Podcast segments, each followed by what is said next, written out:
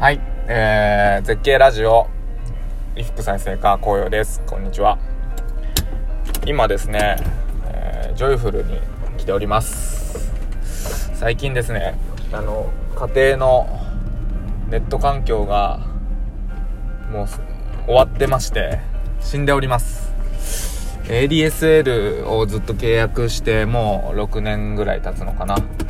えっ、と、家自体が多分、家自体の、えー、電話線がダメになっちゃったのかな。ちょっとうまくいってなくて、で、1ヶ月ぐらい使用できずに、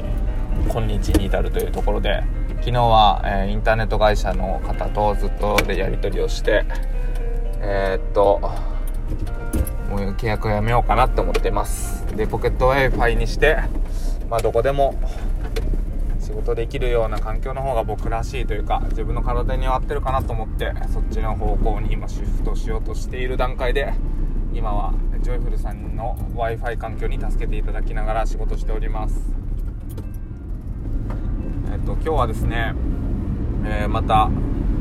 移動中に録音するようにしてるので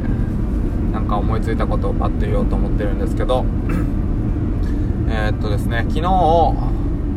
京都のプロジェクトを一緒にやってる方と打ち合わせをしました。その中でなんか僕が今進めてる案件が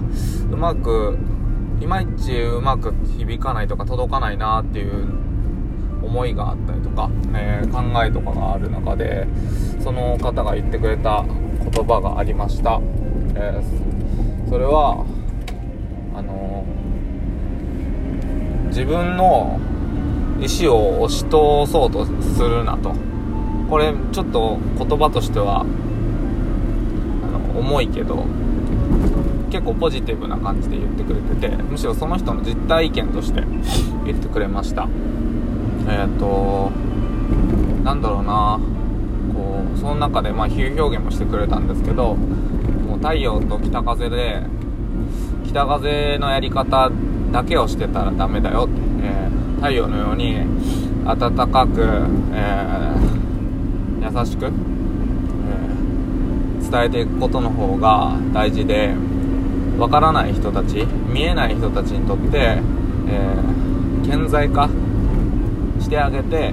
え僕はこういうことを目指していたんですってそれからでもいいんじゃない？みたいなことも教えてくれました。なので今こう仕事で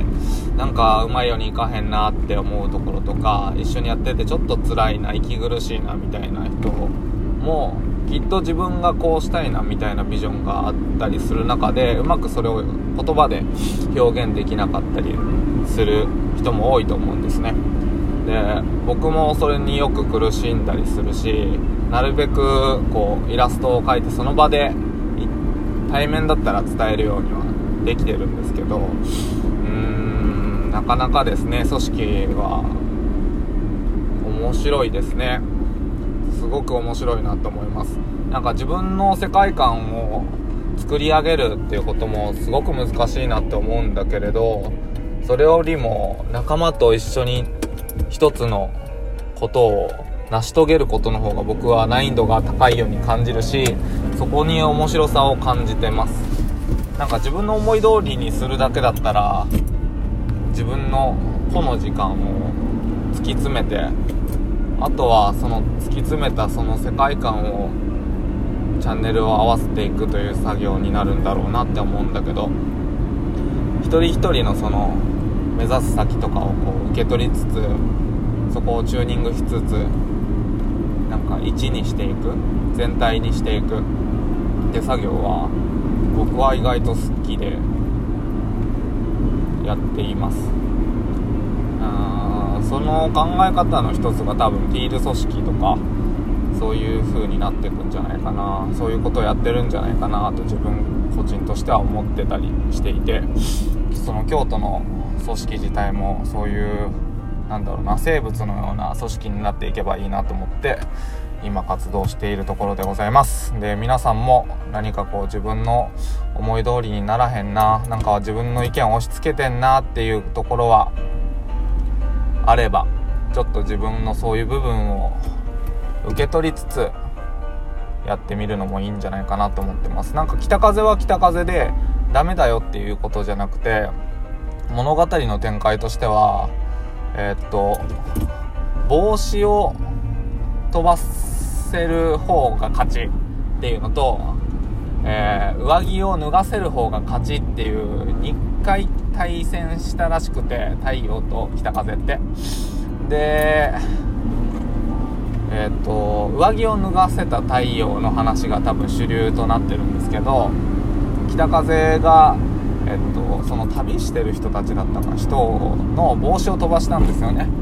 で太陽にはそれができなかった。むしろ太陽はあの帽子って太陽から守るというか肌を守るために作られてるものなので、えー、北風の方が優れていた。多分適材適所っていう話を伝えたかったんだと思うんですよねあの絵本って、えー、北風のその何かを吹き飛ばす力をフルに発揮するとその能力がうまく使われてる。誰かのためになってるっていうところだと思うんです。だからうーんすごく言い回しが難しいですけどうん誰かにちょっと強く言ってしまいがちな人もきっと役割があってその組織の中で何か緊張感を生む存在であったりなるんだろうなって思ってます。まあそれだけじゃダメなんだけど。なんかみんながうまくやっていけたらいいなって僕は単純に思ってるんですけどね。はい。でさっきちらってあの Twitter にはあげたんですけどあ鹿児島でこの間大きなフェスというフェスがありました。えー、椎名林檎さんとか、えー、マキシマム・ザ・ホルモンさんとかもう有名どころがたくさん集まるようなイベント音楽フェスです。でそこに、えー、いろんな鹿児島で活躍されているアーティストさんだったり、えー、作家さんだったりとか飲食店ブースがたくさん並んでいてあすごい楽しそうやなってあの行けなかったんですけど思って見ていました。なんかこう他にも鹿児島には大きなイベントってあって僕の家の近くのグッドネイバーズジャンボリー前回10回目かなを迎えてましたしそれも1000人ぐらいのフェス自体は何万人の規模だけど他もウォークインフェスとかちらほら大きなイベントがあってでまあすごいそれを運営運用されてる方でいわばさっきのなんだろうな組織の話だと思うんです。アーティストさんだったり作家さんだったり飲食店の方々と連絡を取り合って大きな位置を仕上げるというかみんなが楽しめるような場所を整えるっていう事柄をやってる人たちはすごいなって思うしなんかもっとなんだろうなもなんだろうな なんかそれを批判してるような流れになってる気がするけどそんなことは全然なくてなんかそうであることが素晴らしいなとも思っててでも僕個人としてはそれは全然実現不可能だからこそリスペクトしていて、うん、不可能と同時に多分僕は不向きだなとも思ってます。うんと地域とかに住んでるとなんか、えー、大きなお祭りってたくさんあってその度になんかこう疲弊してたりとか続けていくことに疲れていたりとかで終わることをすごく悪いことというかなんか残念なことになってしまうっていうことが僕はすごく苦手です。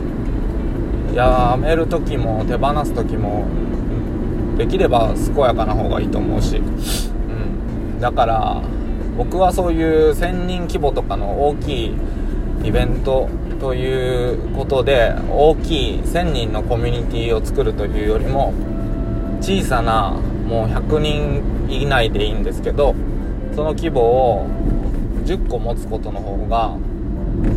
なんかダイバーシティですごく豊かなんじゃないかなって思っています。だから僕個人としてはそういう小さな関わり方小さなプロジェクトをいくつも持ってそこで関われる人たちとそこの価値観を持った人たちと何か楽しいことだったり、えー、豊かになることだったりその人たちが抱えている課題だったりを解決できるような取り組みができたらいいなと思っています。衣服再生課としてはなんか全て総合してやってるって感じですね。はい。なのであのいい なので衣服再生課というよりは何だろうな。太陽と北風の話で言うとまあ適材適所でやってこうよっていうところとうんと僕は、え